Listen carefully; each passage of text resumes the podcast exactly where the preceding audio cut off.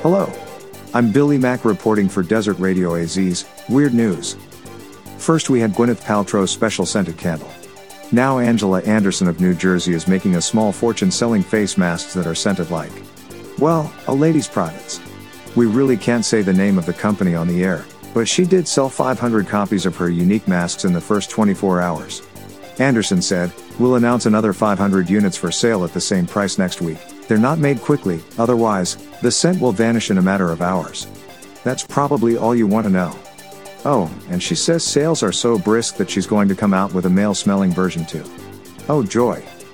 For Desert Radio AZ, I'm Billy Mack. Thanks for listening.